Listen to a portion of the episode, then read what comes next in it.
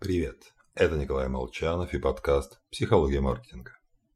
Сегодня мы с вами поговорим о самых глупых ошибках в мире. Например, в 2018 году в Австралию прибыли корейские пассажирские поезда. После чего уже на месте выяснилось, что они не проходят в тоннеле страны. Не по каким-то формальным требованиям, а физически не влезают. Они шире. В итоге Австралия запускает инвестпроект на 4,5 миллиарда долларов по расширению тоннелей и меняет техрегламенты. Ну, что взять с людей, которые ходят вниз головой? Хотя, постойте. В 2015 году французская Сен-Кафе купила у Alstom и Бомбардье почти 350 поездов за 15 миллиардов евро. И только при первой поставке выяснилась проблема – поезда 20 метров шире платформ станций. Пришлось перестраивать 1300 железнодорожных платформ.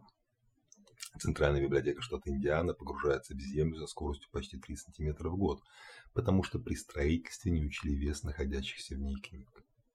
А НАСА потеряла орбитальный спутник Марса ценой в 320 миллионов долларов, как, так как часть программного обеспечения использовала американскую аниметрическую систему мер.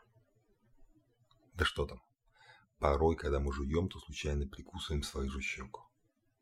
Так вот, это означает только одно – можно всю жизнь, каждый божий день, по нескольку раз выполнять одну и ту же работу. И все равно, рано или поздно, облажаться. Список бесконечен. Ошибаются все. С учетом когнитивных ошибок, социального давления и прочих психологических феноменов, надо радоваться, что у нас хоть что-то получается. Но если что-то не получилось, не переживайте. С вами был Николай Молчанов и подкаст «Психология маркетинга».